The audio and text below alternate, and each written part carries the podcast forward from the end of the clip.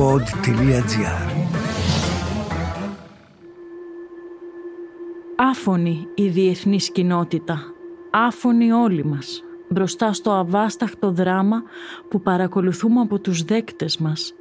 Παρατηρούμε την τεραστίων διαστάσεων καταστροφή στην Τουρκία μετά το μεγάλο σεισμό και τους μετασυσμούς που ακολουθούν.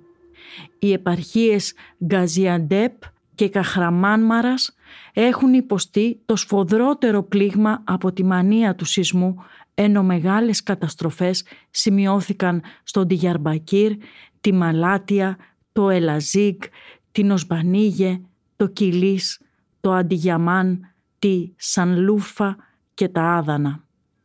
Το χτύπημα του εγκέλαδου όμως έφερε στην επιφάνεια κάτι καλά κρυμμένο. Ένα μεγάλο πρόβλημα στις κατασκευές κτηρίων στην Τουρκία, αφού κατέρευσαν χιλιάδες κτίρια σαν χάρτινοι πύργοι. Στα gecekondu, τα σπίτια των φτωχών, τις πολυκατοικίες που κτίζονταν μέσα σε μια νύχτα, βρίσκονται ακόμα παγιδευμένοι άνθρωποι, αλλά και σοροί.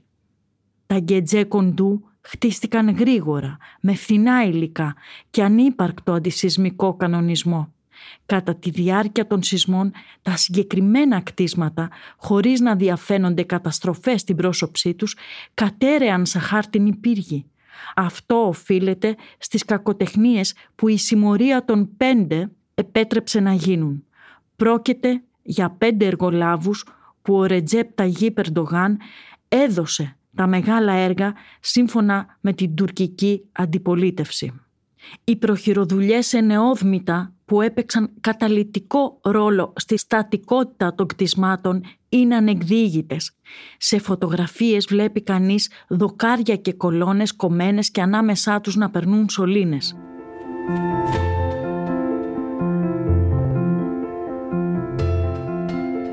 Μια από τις πιο κέρυες και εύστοχες παρεμβάσεις αυτές τις μέρες είναι αυτή της ιστορικού Μαριάννας Κορομιλά που γνωρίζει καλά τις περιοχές αυτές αλλά και την κατάσταση στην Τουρκία.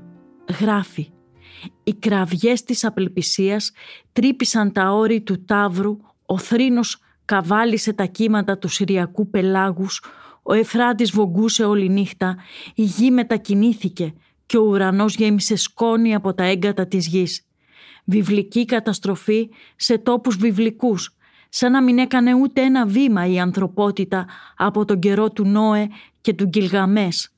Πού η τεχνολογική πρόοδος και πού η τεχνητή νοημοσύνη, είμαστε ανήμποροι, έρμεα του εγκέλαδου, του τυφώνα και του λίβα, έρμεα της λερναίας ύδρας και της τρομερής μέδουσας, αλλά και θύματα των αχόρταγων εργολάβων που δρούν ανεξέλεγκτα.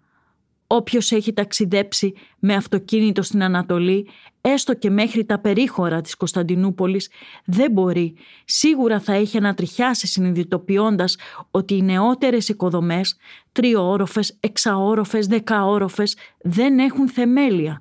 Ακουμπισμένες τις έχουν, σε σαθρά εδάφη, και καλά στη δύστιχη τη Συρία που έχτιζαν όπως όπως ακόμα και με προσωπική εργασία για να προχωρήσει η οικοδομή και να βάλουν μια στέγη πάνω από το κεφάλι τους.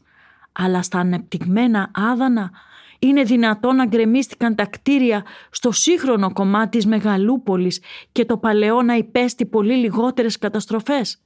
Και αυτές όλες οι μονότουβλες, θλιβερά συχνά και ημιτελείς πολυκατοικίες στις γκρίζες συνοικίες των εργατουπόλεων από πού να κρατηθούν; Η τρομακτική καταστροφή του 1999 δεν αναχέτησε κανέναν επιχειρηματία, δεν συντάραξε κανέναν πολιτικό, δεν σοφρόνησε κανέναν ελεγκτικό μηχανισμό.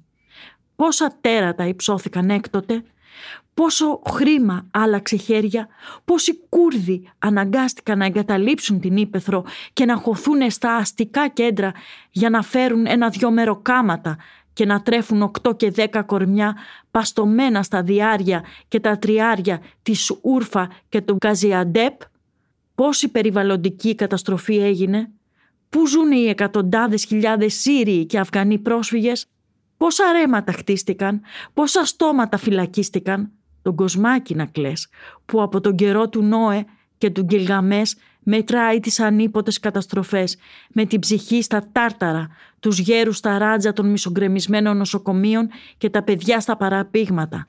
Σεισμοπαθείς και αλόφρονες, νεκροζώντανοι μέσα στα αβυσαλαία χάσματα.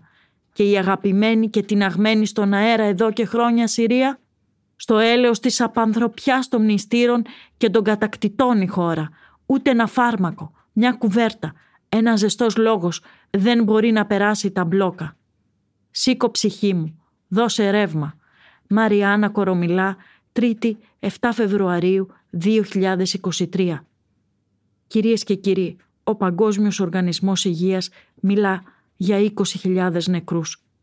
Άραγε, πώς κοιμούνται όσοι έχουν βάψει τα χέρια τους με το αίμα τους; Σήκω ψυχή μου, δώσε ρεύμα, βάλε στα ρούχα σου φωτιά, βάλε στα όργανα φωτιά. Σύλλαβω ματιά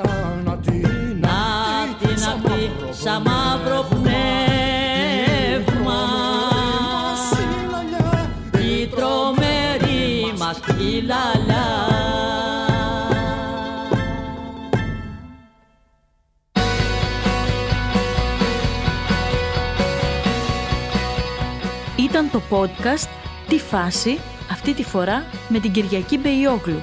Στους ήχους ο Μάριος Πλασκασοβίτης. Τι φάση. Ειδήσεις και δηλώσεις που προκαλούν τον προβληματισμό, το γέλιο ή και τον θυμό μας. Μία προσωπική ματιά στην επικαιρότητα με την υπογραφή των ανθρώπων του pod.gr.